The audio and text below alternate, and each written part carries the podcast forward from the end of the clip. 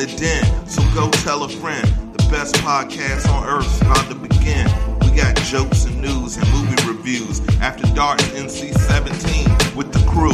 Interviews with the best artists around. So like, comment, subscribe. The show's starting right now. Let's go. Like, comment, subscribe. The show's starting right now. Welcome to Down in the Den. It's your host, Mars, and thank you so much for joining us on today's episode. And today I am stoked because all heroes don't wear capes.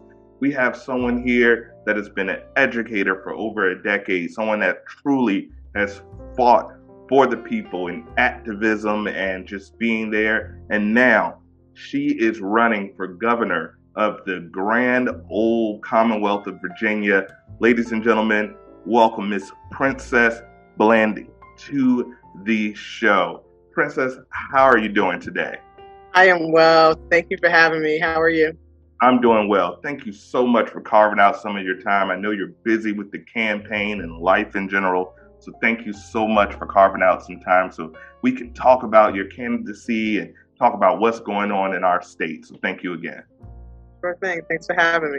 It's my pleasure. So let's get right into it. I always tell everyone I'm a big nerd. I'm a big comic book fan. I grew up reading. That's how I actually learned to read, through my big brother buying me Batman comic books. And I always say every hero has an origin. So tell the people, tell the den mates who might not know that you're running for governor, who might not know your mission statement. Tell us your origin story and what inspired you to make this change and run for governor of Virginia. Absolutely. Well, I'm actually originally from upstate New York, a little city called Newburgh, New York. And, my family essentially, while I was in undergrad school at Morgan State University pursuing my bachelor's in biology, my family came down to Middle Peninsula of Virginia, Fountainland, and that's all she wrote. You know, they started, building homes, and they were anxious to move us from upstate New York down here to Virginia and rural Virginia to just provide us for, better opportunities in a safer environment. And so just kind of fast forward, and I pursued my bachelor's in biology, which I earned at Morgan State University. And by the time I graduated in 2004, my family had already settled down here in Virginia. And I oftentimes joke and tell people I kind of got stuck here. I needed to be where my support system was, because at that time I had my 1-year-old, which is my oldest daughter, and I wanted to be closer to my support system so that I can continue to pursue my education. And so it was a transition going from New York to Baltimore to down here, in rural Virginia. But this is my home that I absolutely love dearly. My career have changed from pre-med to me quickly seeing that the medical field was not for me, but I had wanted to be a pediatrician because I wanted to help young people. And at such a young age, I remember 6th grade saying, I want to be a baby doctor. So helping kids correlated to being a baby doctor in my young mind. But that was the door that opened up to what later turned into me becoming an educator. And I was still able to help our youth. So I am a veteran teacher. I've had an opportunity to teach at the middle school level and also serve as an assistant principal at the elementary and high school level. What brought me to where I am now and as being the candidate for governor is May 14th, 2018, my life changed, my family's life changed. My brother, Marcus David Peters, was one of my teachers at Essex High School. So I was the assistant principal. He was a high school biology teacher at Essex High School. And after he completed a full day of teaching, he started his path home in Henrico towards Richmond. And he essentially ended up having a mental health crisis. My brother was murdered by a Richmond police officer while he was unarmed, completely undressed, and having his very first mental health crisis. And as I say, and I will continue to say, my brother needed help, not death, as the same is with so many people who are experiencing mental health crises. I remember, and I say all the time, that I never had time to truly grieve because the headlines was basically crazy black naked men. And I refused to let that go because the media, the city, and the state tried to take my brother's lowest moment and cause that to define him, and to erase all of the amazing things that he did. They didn't want to tell you that he graduated top of his class, in high school, and he was the graduating speaker. They didn't want to tell you that he was a graduate from BCU, who earned his bachelor's in biology, minors in psychology, chemistry, and Spanish, which he became fluent in. They didn't want to tell you that he was a law-abiding citizen, who, again, had a mental health crisis. And when he was in need of help, a police officer served as judge, jury, and executioner on the spot. And so myself, family members, and a continuously growing base of supporters, have basically said, we can't bring Marcus back, but what we can do is enact legislation that would ensure that mental health professionals are the first responders and not police officers. We, on a local and state level, our legislators ignored us. We went before city council. We were told to trust the system, and that failed, as it always does. And, it wasn't until May of last summer, 2020, after the unjust murder of George Floyd, that, there was a national outcry, for police accountability. And there was an uprising, which included in the city of Richmond. And I was a heavy hand in that uprising. The people, the community members, said, wait a minute, we had our own George Floyd, and his name was Marcus David Peters. It was easy for our elected officials to say that George Floyd's murder was unjust because that was not in their jurisdiction. It was not in their own backyard. Yet they refused to utter the name Marcus David Peters. And so it wasn't until May 2020, that legislators, in my opinion, out of fear of the uprising, that, hey, Princess, now we need to work with you on this Marcus alert bill that you've been calling for since 2018. And now we need to work with you on other important bills, such as the bill to end qualified immunity and the Independent Civilian Review Board. And it was essentially performative. It was performative to ease the tension. And what we got was weak, watered down, ineffective legislations in many cases, or they killed the bills altogether. And it was those moments, it was during the uprising that I remember saying on the streets, it's time for the rise of a strong independent party, because I knew that we could no longer continue to beg our oppressors to be our saviors, because they're not.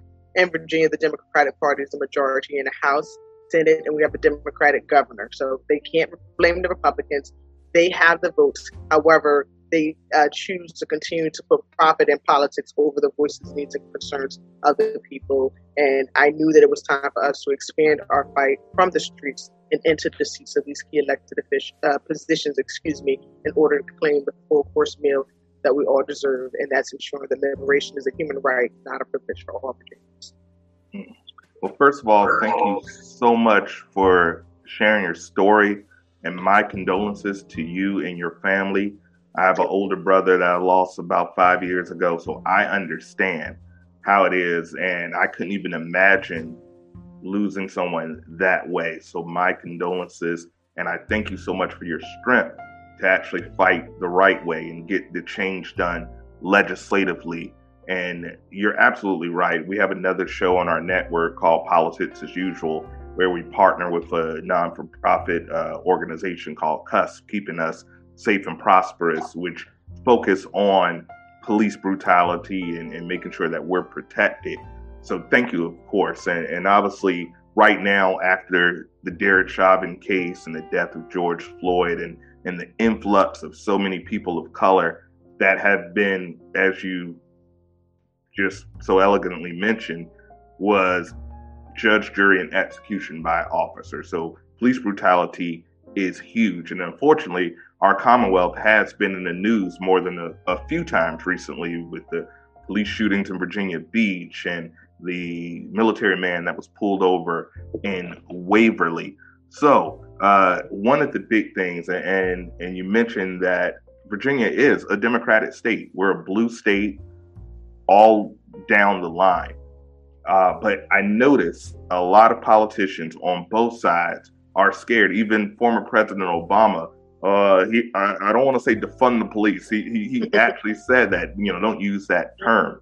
What is your stance? Because we hear defund, we hear reform, we hear retrain, we hear abolish. There's a lot of keywords out there. What is your stance on how we can make the police what they're supposed to be? Someone that protects and serves? Or is it an institution that really has to be removed and rebuilt to something for us that can actually help us? What is your stance, and what do you think we can do, especially here in the Commonwealth, to make the police something that's for everyone that actually serves, instead of executing people in the middle of the street.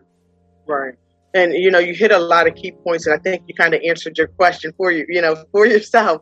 You kind of took some of the words right out of my mouth. But, you know, as you stated, you know, we have a lot of people who are in position of power that are taking the path of least resistance. You know, you can't say that Black Lives Matter, but you're not willing to pass legislation that shows the Black liberation matters, you know? And so it was very easy, especially during the uprising, when there's tension, to wear that shirt, to wear that hag and wave that flag. However, you know, they're doing things that are very symbolic, such as making Juneteenth a national holiday, such as removing, you know, these Confederate monuments. That's nice. However, my people were still oppressed, you know? And so when we hear people who are fearful of the words, defund the police, you know, I say that they are taking the easy way out, and they are, you know, put in politics and profits over the needs of people. And I absolutely support defunding the police. You know, and I will take a moment for those who refuse to allow to take the time to educate themselves, to let them know when we say defund the police, what we're talking about is reallocating funds to systems of care. Police cannot address everything from A to Z. As a school administrator, when my babies had a mental health crisis, I was required to call the police, and they had to be escorted out of the school, you know, via the police. You know, that is, it is very embarrassing, and it is very humiliating, and it kind of punishes the person for having a mental health crisis. When we look at substance abuse, when we look at even traffic stops, we do not need armed police officers to address everything from A to Z. And the reality is they're not trained to address everything from A to Z. We have now here in Virginia, I believe 5 out of the 8 adult mental health facilities are going to be closing. So what does that mean? When people have now we're going to have an uptick. We're going to have an increase in people who are dealing with mental health crises. Not only the police being called, but them being incarcerated for when they need help, you know, when they need resources. And so this system, in my opinion, you know, cannot. And when I talk about this system, I'm talking about our police departments, our criminal injustice system. You know, it cannot be reformed. OK, we can, by defunding the police, that's just a step. It's a step in the direction that we need to take, is what is getting to the point of abolishing the police. And again, those are scary because the media makes it scary. What we're saying is creating a system that from its inception that puts the needs, the voices, you know, and concerns, and, you know, putting humanity and equity first. You know, the system was not meant to ensure liberty and justice for all. And that's why we don't get liberty and justice. It's not broken. It is functioning the way that it has been created, you know, to function. So we need a brand new system that centers equity and humanity, and that works for all of us. And what's in place right now does not, you know, between systemic racism, which is a huge variable, you know, the continuous biases, you know, in policing. You know, we're going to continue to, as Einstein says, you can't keep doing the same thing and expect different results. Throwing more money at the police is not going to do the job, because there's still no level of accountability. Doing more training, there's still not the solution, because there's no level of accountability. As an educator and former pre-med student, I know that as a teacher, as a nurse, as a doctor, if you're trained as a doctor or nurse in CPR and you stand there and watch a person turning blue and you do nothing to help them, you will be held accountable for your lack of action. However, police officers can go through CIT training, you know, crisis intervention training, and any other training. And when they don't use the tools that they have been trained to use, they're not held accountable. So that makes it very dangerous, especially to Black and Brown people, especially to our most marginalized communities. And I absolutely, as governor, will move forward with first step being passing a bill to end qualified immunity. We must hold our police officers accountable for their actions, and moving towards creating a more inclusive, equitable, humane system for all of us. That is music to my ears, and it's something that we talk about on Politics As Usual all the time. We are a big proponent of defunding the police, and I think the key word, and as a former educator, and I always say you're always an educator once you become an educator, that is absolutely right. I feel in a lot of cases the police are bringing a sledgehammer when they should be bringing a scalpel, and really having more compassion. Now, you mentioned systemic racism, and that is something that we hear so many politicians don't even want to admit that it exists, which is a problem with me, because anybody can Google for 2 seconds and see where the systemic racism lies. What do you feel is something we can do to combat systemic racism besides legislation, to really get in the hearts and minds of the people, where they realize that this isn't a broken system? You're absolutely right. It's working efficiently and exactly how it was designed. But how do we get to the hearts and minds of the people? Because I think that's where it begins. Yeah, I'm grassroots at heart. You know, that's where my beginnings start, and I believe we must start building our communities up from within. You know, everything can't be top down. You know, simple things as they're not simple but important. You know, steps that are not necessarily legislative steps. But when I look at the Marcus David Peters Circle, that is a space before they put up that barrier of oppression, you know, that was very inclusive. I mean, it was very diverse. People felt free to be them. People who would never, ever talk to each other, or intermingle, they did that, you know, because it was a very liberating space where people were able to come and contribute how they felt, you know, that they were able to contribute, they were able to just be themselves. You know, the energy there was amazing. So we must be very intentional with creating opportunities and spaces that are diverse, that are inclusive. We do not need any more monuments to come up. You know, I heard people have asked me numerous times, do you think that we need a monument of your brother? No, we don't. You know, the Marcus David Peters Circle, its name is enough. We're appreciative of that. But we need places that are not hovering over us, you know, in a dictator, oppressive way, but in a way that says you are all welcome here. Let's learn about each other. Let's grow from each other. And when one of us is hurting, all of us are hurting. Let's work to keep each other safe. If there's something that I can do that can help you, you know what I mean, then I'm going to do it. You know, like our campaign, My Heart, is very heavily built on two main things. That's equity and humanity. And you don't need legislation for that. You know, we must start funding, you know, some of our community members and organizers and supporting them that are already doing the work. We have a lot of people who are on the ground who you will never see, you will never hear, that are already doing the work. They're answering those calls for community care, you know? And so we talk about, you know, how do we, you know, I can't beat racism out of somebody. I can't incarcerate somebody to the point where they don't become a racist, but I can facilitate conversations, right? I can facilitate opportunities for us all to occupy the same space and to see the humanity in each other. And I had the opportunity to not only see that within the Marcus David Peters Circle and during the uprise, where I kept saying to people, I said, this time is different. They're like, what do you mean? There's always been protests. But this time is different. And when I said that, what I felt, what I experienced is that on the front line, we had doctors, we had nurses, we had new grads, we had people with no education, people with a lot of education, Black, white, Latinx, you name it. It was so diverse, but we all stood there again on equity and humanity. That's what we was fighting for, you know? And so when we look at those, instead of continuously focusing on the obviouses, you know, which is our differences, and look at, wait a minute, but there are some we all need water, we all need food, we all need shelter, you know, and be able to be intentional. You know, a lot of times we got to be intentional, and we have to learn to become comfortable having these uncomfortable conversations. A lot of times we skirt them in the workplace, in our homes, in church. Talk about it. And it's going to be a little bit uncomfortable, right? But it starts with the conversation, right?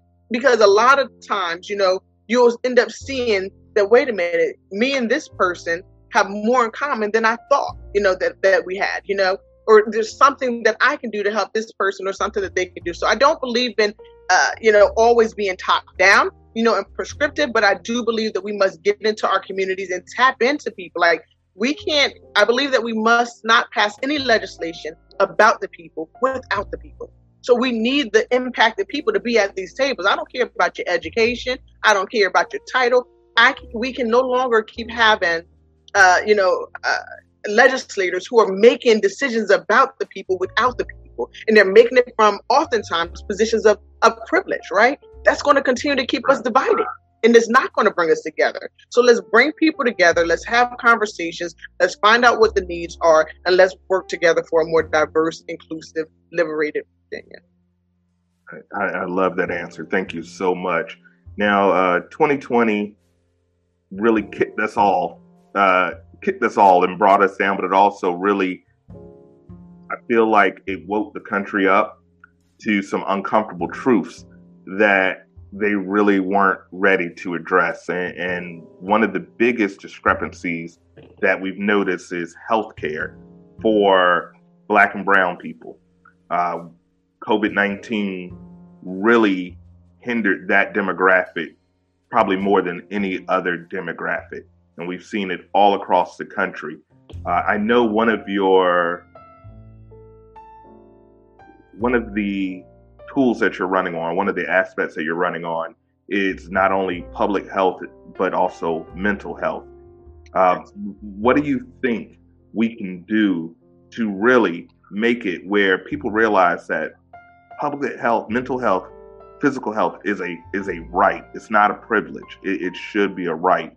What do you think we can do, especially here in the Commonwealth, to really help public health and close that gap? You know, Black women are dying at childbirth at an astronomical rate. We're dying of COVID at an astronomical rate. We're seeing, literally, if you go into some urban areas, all you see is liquor store, fast food, liquor store, fast food, where you're actually seeing environmental racism. Mm-hmm. What do you think can be done to really help close that gap with physical health and mental health, especially for people of color?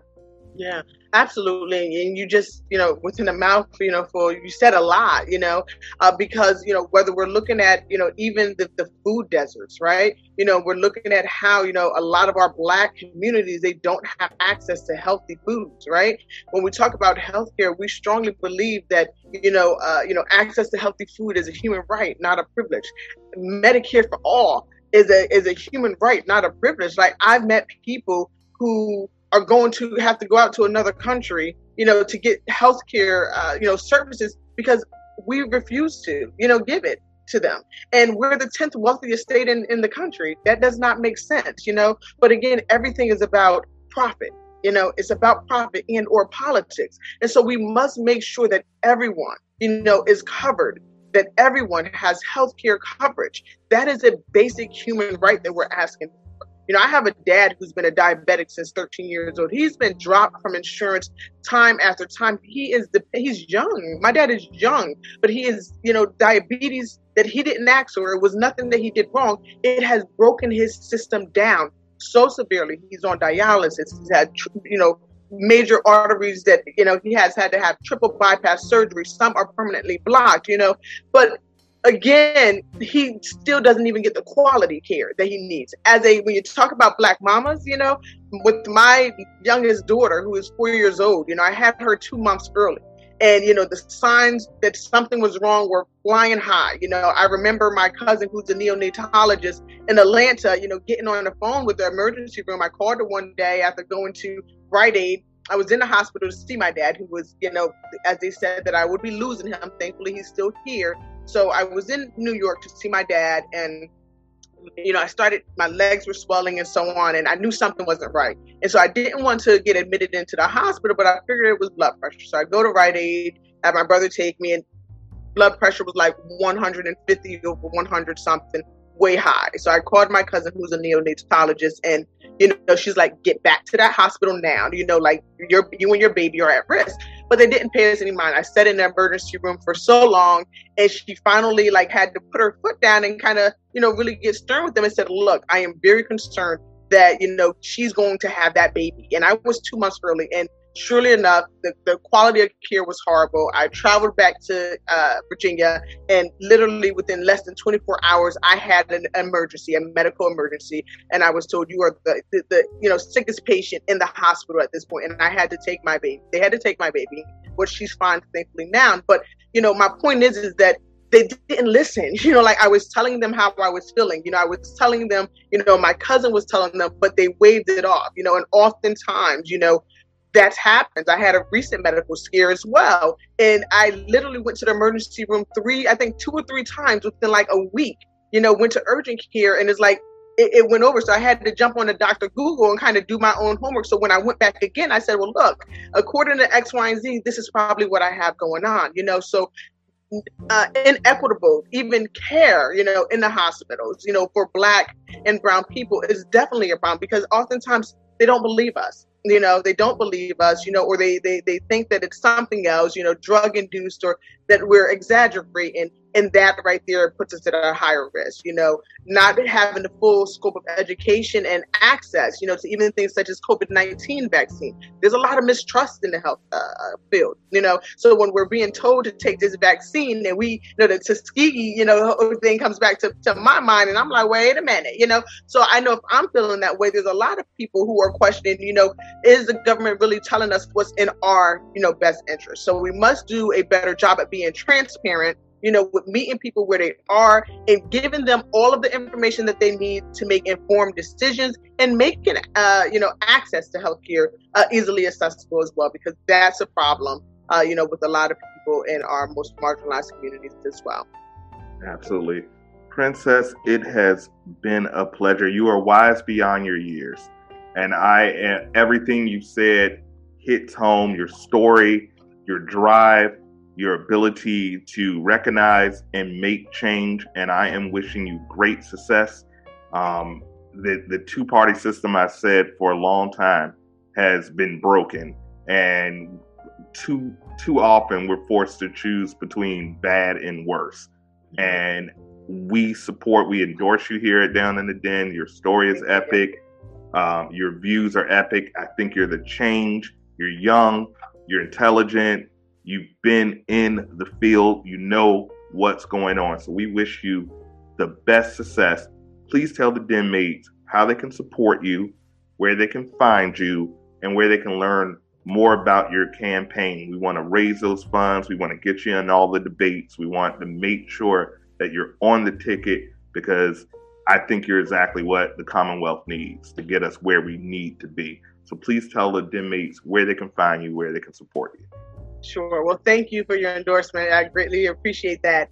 And, you know, I absolutely will be on the ballot. And so our goal now, you know, our mission now, and we claim nothing short of victory, is to ensure that we actually win this upcoming election. And, you know, what's taking place now, and as I, you know, stated earlier, I believe I stated, you know, I am running under the newly formed Liberation Party. And so I am not, you know, a Democrat nor a Republican. So they're being very intentional with keeping me out of debates. But I'm a strong believer that when a door is closed on you, you kick like hell and you create your own opening. And that's what we will continue to do.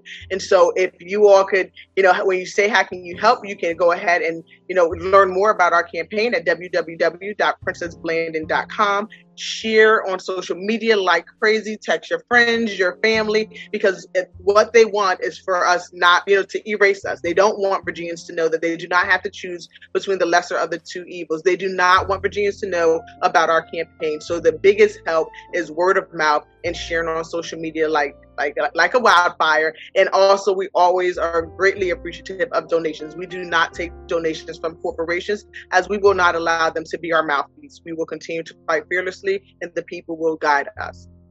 Absolutely. But we will put all of your information on this episode.